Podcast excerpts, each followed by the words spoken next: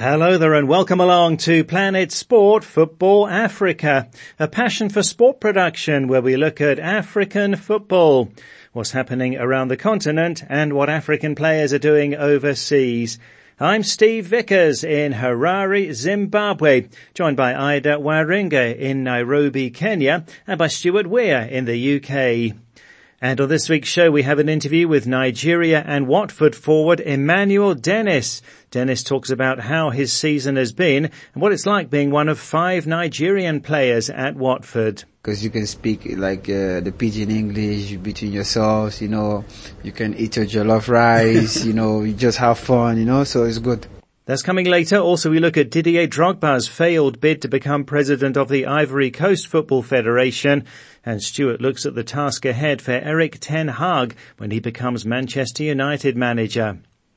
Lots on the show today, and let's start with the CAF Champions League. And after some gripping quarter-final games, the semi-final lineup for the Champions League is Al Ahly of Egypt against Entente Setif of Algeria, and Petro Atletico of Angola taking on Wydad Casablanca of Morocco. The first legs of the semi-finals are on next weekend. Well, Al Ahly got a draw in a tense second leg away to Wydad Casablanca in front of a massive crowd in Morocco. And in a huge shock, Mamelodi Sundowns of South Africa were knocked out by Petro Atletico, who held Sundowns to a 1-1 draw in South Africa to win 3-2 on aggregate. Sundowns dominating that game and missing a penalty, and they were the best team in the group stage, beating Al Ahly home and away, Ida. Right, Steve, on the way to going unbeaten in the group stage. So naturally, you know, many had pinned their hopes on the Sundowns going all the way. And yes, this was quite a shock. Add to that the fact that Petro had also somewhat raised doubts over their own defense, you know, after that 5-1 drubbing at the hands of Morocco's Wydad Casablanca, though, you know, it can be argued that both teams had already secured their passage into the knockout round. So Petro took their feet off the brakes, I will say, but it still wasn't the best look. So yes, Masandawana with a painful exit, and while I'm sure a record extending 5th consecutive league title, Steve, went some way to wipe the tears, it frankly just isn't the same. I mean, it's the equivalent of, say, a PSG situation in Europe, you know, where they've almost now gotten used to the domestic success and they have been looking to conquer the next challenge. So yes, this was one of those situations, you know, that show that, look, sometimes how you start isn't how you finish, you know. It's a first semi-final appearance in 21 years for the Angolan side, and I'm sure that they're going to soak it in for everything that it's worth. Though, as they've put it, their work is definitely not done yet. I mean, they face Wydad, as you've mentioned, and the two are familiar and were in the same group as we've talked about, but Petro will need to put their game face on for this one, Steve. As for Al Ahly, what can I say? Well, still on record for a monumental achievement, back-to-back-to-back crowns, though they will have to improve on their penalty taking. Steve, as we often say, the game of penalties is one of luck. And it could just have been a run of bad luck, but missing penalties 2 games in a row, well, at least to me, that should be cause for concern, and especially with the final being a one-legged affair if they do get there. Penalties, Steve, as we've seen a couple of times this year already, have been the deciding factor between a trophy and not. And just quickly touching on the CAF Confederation Cup, interesting, Steve, very interesting that Orlando Pirates made it through to the semis after the drama with Simba in Tanzania that we discussed last week. So I think all round some pretty interesting fixtures ahead. Yes, and the first legs of the semi-finals of the CAF Champions League are on next weekend. Now, Didier Drogba failed to become the president of Ivory Coast Football Federation in last weekend's delayed elections. We talked about Drogba's bid on the show last year, and disputes over the eligibility of certain candidates, including Drogba, was one of the reasons for the elections being postponed several times. Well, former Chelsea striker Drogba went out in the first round of voting, and Yassine Idriss Diallo went on to win. Last December, Samuel Eto'o became president of Cameroon's FA, but another of Africa's greatest ever players in Drogba hasn't made it in Ivory Coast either. Steve, it was a week of mixed feelings for Didier Drogba. I mean, on one hand, he was inducted into the English Premier League Hall of Fame. On the other, it was a massive blowout in the polls, you know, with the other two candidates pretty much getting more than double his tally. And with this situation, it's been a case of different faces, if you will. I mean, one is the face of public opinion, and we all know how big Drogba's fandom was, is, pretty much always will be in the Ivory Coast. But with that said, you know, those within the Ivorian football community, you know, those with the real power locally, well, they just don't share in the same sentiment. However, it is said that Drogba is quite popular with the global football powers that be, and that FIFA dissolving the Football Federation in the Ivory Coast is actually what allowed Drogba, you know, to be able to stand and vie despite earlier challenges. Steve, the 44-year-old has been accused of not being as immersed as he should be in local football matters, and instead, you know, just coming out when seeking for votes. And situations like the latest one, where Drogba supposedly pulled out of a live TV debate with the other two candidates hours, Steve, just before it was due to be aired on TV, doesn't paint a good picture. Now, Ivory Coast hosts next year's Africa Cup of Nations final, and it will be important that the country's football be as stable as possible by then. Now, is there a role that Drogba can play or will play at the showpiece? We'll just have to wait and see on that one. Yeah, sure. Well, next here on Planet Sport Football Africa, brought to you by Passion for Sport, to our interview with Nigeria and Watford forward Emmanuel Dennis. Now, although Watford look likely to be relegated, Dennis has been one of the big surprise packages in the English Premier League this season, with 10 goals and 6 assists. Last November, Dennis became only the 6th player in Premier League history to reach both 5 goals and 5 assists in 12 or fewer games. Well, Dennis is 24. He was with Club Bruges in Belgium and had a short spell in Germany before moving to Watford, and his career in Europe started in Ukraine with Zorya Luhansk. Planet Sport Football Africa's Oluwaseun Okeleji spoke to Dennis first on how things have been at Watford. I mean, it's going good, maybe because I'm happy, but I thank God for the season. It's going really good, but I just need to keep training hard and keep the focus, and perhaps like end it in a very good way. How have you found working under a manager like Roy Hodgson? Of course, he's not your first manager at Watford, a club that loves to change their manager. What kind of a manager is he? I mean, he's an experienced guy, so he's just like a little bit old school, you know, likes hard working, you know, to push yourself to the limit. I mean, but from that, he's a nice guy, you know, so we just like getting to know him better every training and every game. So, and the players just like, okay, sticking to his style of football, like hard work, and at the end of the day, and we see how we end the season. What do you make of Watford's survival prospects in the Premier League, considering how challenging it is for you this season? I mean, it's football, you know, in football, you can expect anything and everything. So, I mean, we just have to keep believing and keep pushing, and we see what's going to happen at the end of the day. I mean, there's big chances that we can stay, so there's a lot of games, and I mean, the chances are open. So it's just for us, the team, to believe, to stick together, and then to push, and then we see what happens at the end. They say you guys have the Nigerian Hornets at Watford because, I mean, you have you, Etebo, Ekong, Samuel Kalu. It's like a whole Nigerian community inside the Watford. You guys don't be buzzing.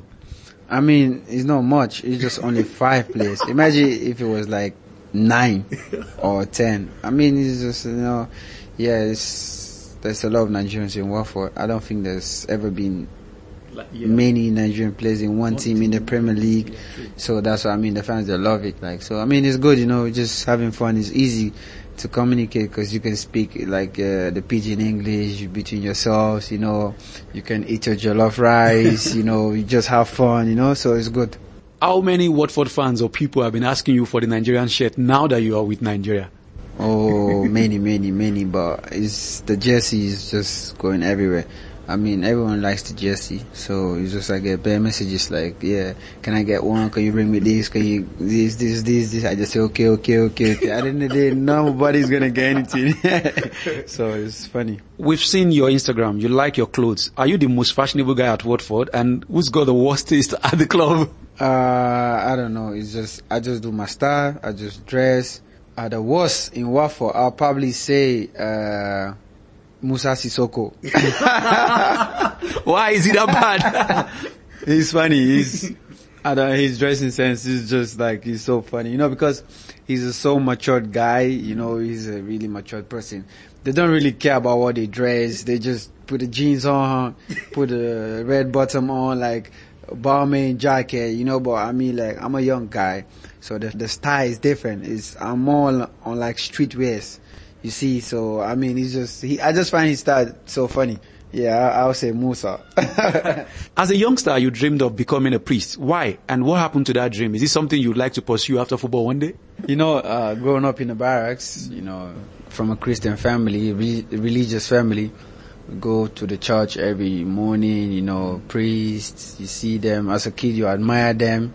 So I was just like, I was admiring them while growing up. I was like, I'm going to become a priest. I was so into it because, you know, growing up, I would go to church every day.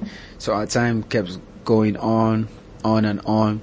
You know, sometimes we want to do some other stuff and then it's not what the life is going to offer you. So changes, you know, change of environment, and then you see. And then I just started playing football, going to school, and then everything just changed. Do you still read the Bible? And is there a favorite verse in the Bible you like? Of course, I still read the Bible. I just have like few verses in my head, but I read the Bible. Trust me, you don't want me to start. What was it like moving from Nigeria to Ukraine with Zorya Luhansk? What did you find was the hardest thing to deal with there? I mean, it was, you know, the weather was cold. Yeah, but other than that, it was nice guys in the team, the coach. Who's now the coach from FC Sheriff, the same coach that beat Real Madrid in the Bernabeu. Oh. Yeah. So he was my first coach, and he was really a nice guy, nice person. So he always like, you know, I was hardworking. He really liked me. He gave me the opportunity I needed, the chance to show myself. And then I played, I think it was a couple months I played and scored a couple goals. He gave me like, you know, the confidence, helped me a lot.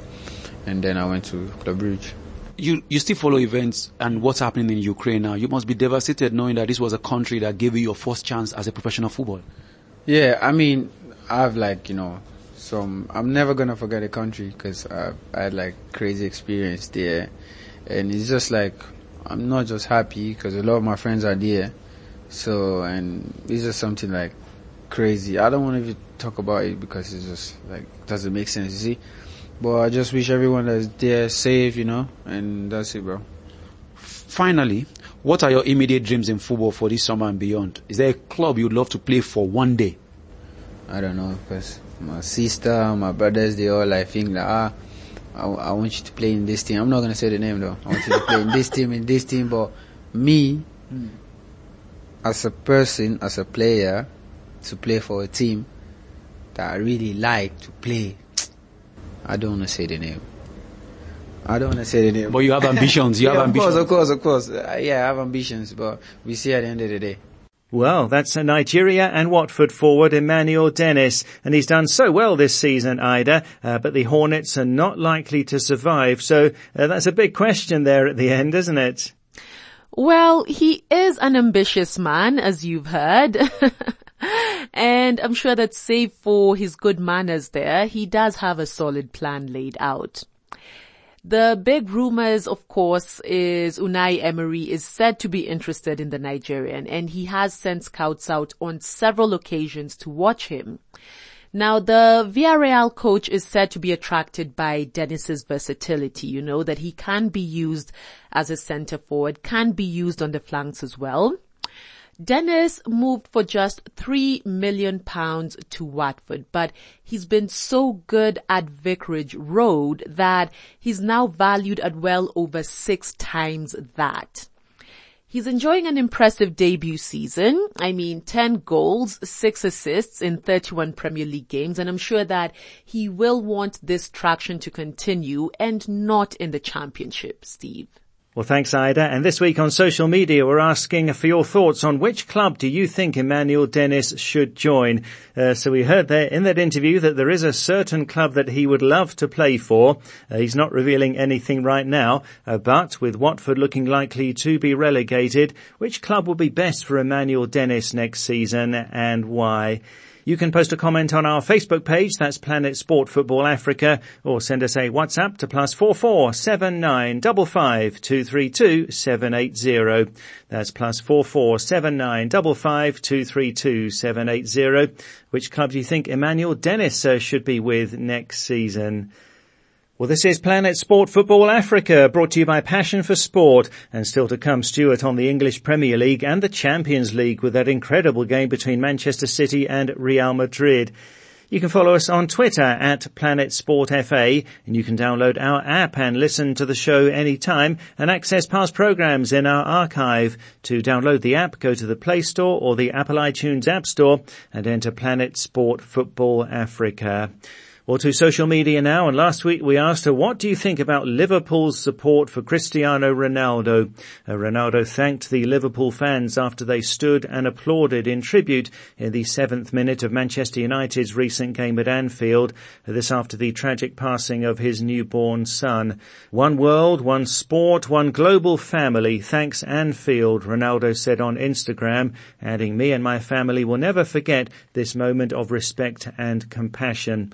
So we asked, what do you think about what the Liverpool fans did? Here's Planet Sport Football Africa's Ash Tikiwa. Thanks, Steve. We start in Cameroon, and Nixon says, what Liverpool fans did was absolutely incredible to the bereaved family and to sports at large. They showed love, mutual respect, and courage to Cristiano Ronaldo, added Nixon.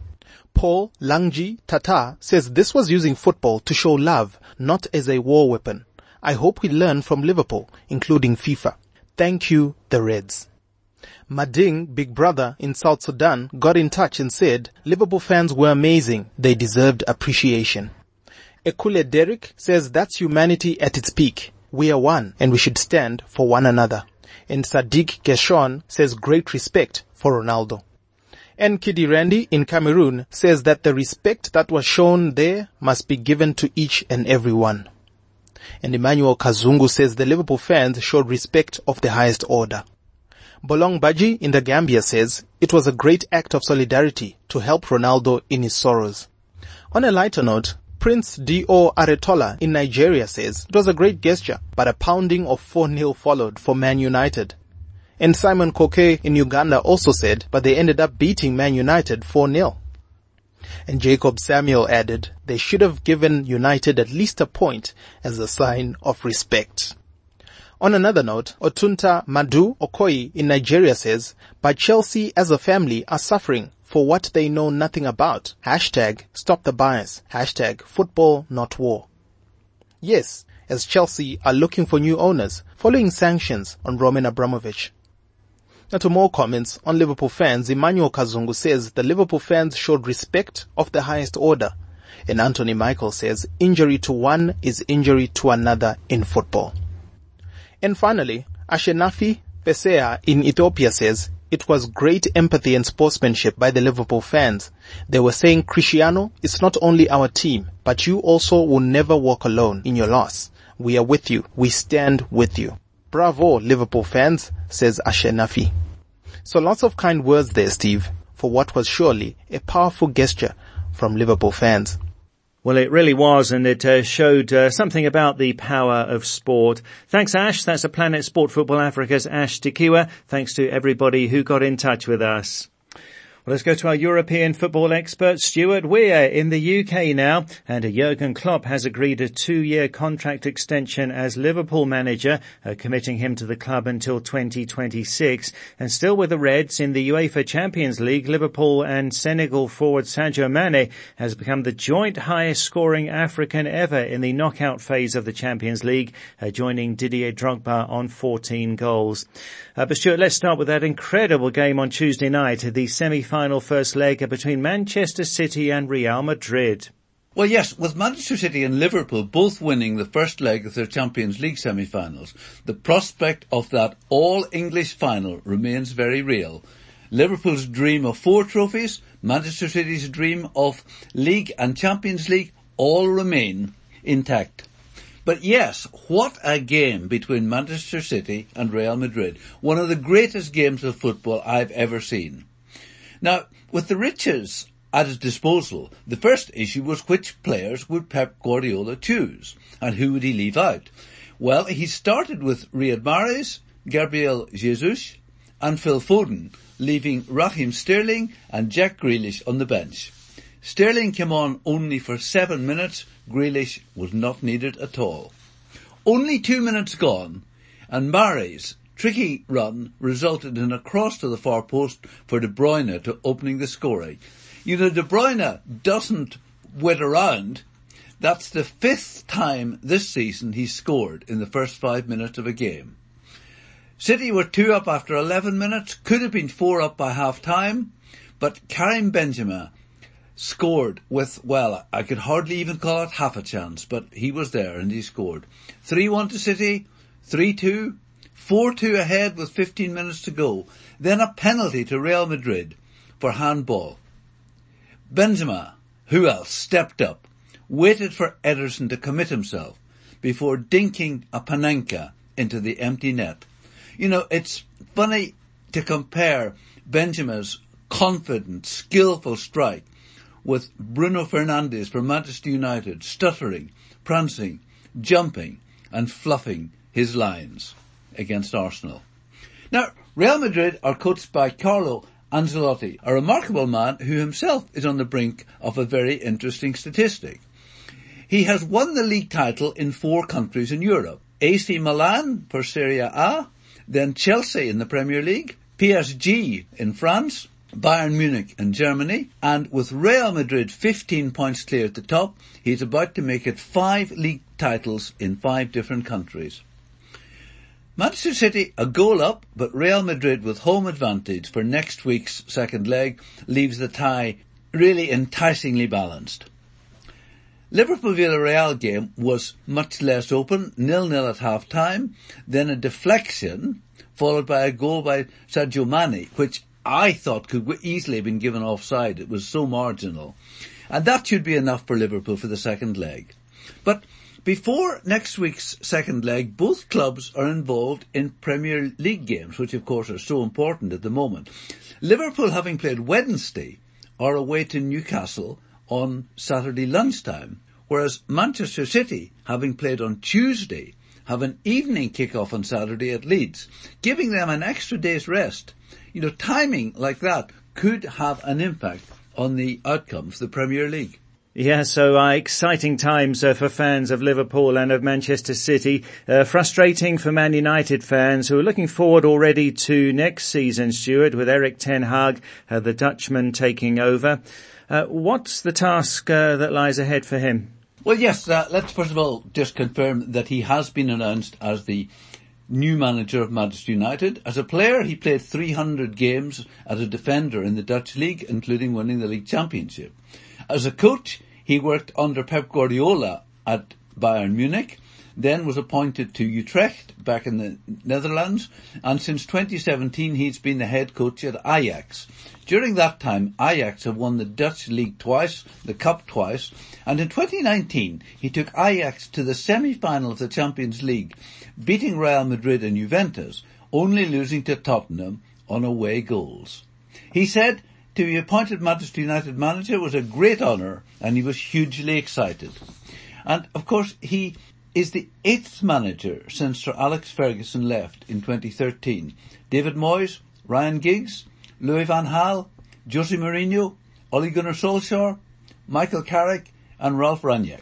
And, you know, after last week's defeat at Liverpool, Ralph Raniak said that he thought Manchester United needed at least 10 new players to be a successful team, and also suggested that it could take 6 years to turn the current Manchester United structure and players into Premier League champions. Ten Hag will have his work cut out to restore them to the former status, but don't forget that Alex Ferguson first won the league for Manchester United in his 7th season. Actually, somebody said, Steve, that Ten Hag is a very appropriate manager because it will remind Manchester United that it's 10 years since they were last champions. But, you know, following up what Raniak said, there do seem to be problems everywhere in the Manchester United team. They've got 10 international defenders, yet are not able to produce a solid back four from any of them. Pogba will leave in the summer.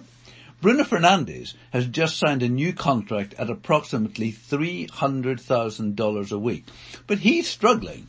One writer wrote of him this week that he's all silly Hollywood passes, lapses of concentration, bad positioning, loses possession, whines, moans and commits petulant fouls. And up front we've got Ronaldo. He is excellent, but he is 37. Marcus Rashford seems to have lost all form and confidence. Mason Greenwood, still under investigation, may never play for the club again. Erlanga looks good, but very inexperienced. Ten Hag just can't come soon enough, but what a big job he's got ahead of him. Yeah, very good point that it took Sir Alex Ferguson 7 seasons. I wonder if the fans now still have that kind of patience. We'll see. And what else have you got for us, Stuart? I don't know if you noticed, Steve, that Divock Origi scored Liverpool's second goal against Everton at the weekend. Born in Belgium when his Kenyan father was playing professionally in Belgium, Origi has been at Liverpool for 7 years but has struggled for game time. This season he's not started a single Premier League game. But he has this amazing habit of scoring in the Liverpool derby. Last weekend was the 6th goal he scored in 9 games against Everton. He's also scored really valuable Champions League goals, 2 against Barcelona in the semi-final a year or two ago, and 1 in the final as Liverpool beat Tottenham in 2019. And Steve, you will remember David Fairclough, known as Super Sub. Well, Fairclough scored 7 goals from the bench for Liverpool in the 1970s and 80s, and Origi has scored 11 off the bench. In fact, after the Everton game, Jurgen Klopp said he's a fantastic footballer and the best finisher in the club. His problem is that he's competing for starting time with Mo Salah, Sadio Mane, Roberto Firmino, Diogo Jota and Luis Diaz. We understand he's likely to leave Liverpool at the end of the season. Now, Manchester City beat Watford 5-1 last weekend, with Gabriel Jesus scoring 4 goals in the first 53 minutes, which is the fastest 4 goals since Gary Lineker in 1991 for Tottenham. And De Bruyne was a creator of some of his goals, and incredibly, De Bruyne has had 9 assists for Premier League goals against Watford. Probably wishes he could play Watford every week. And now, what about Burnley? Successive wins over Southampton and Wolves have moved Burnley out of the bottom 3 for the first time in 176 days. Caretaker manager Mike Jackson seems to find a way of making the team win.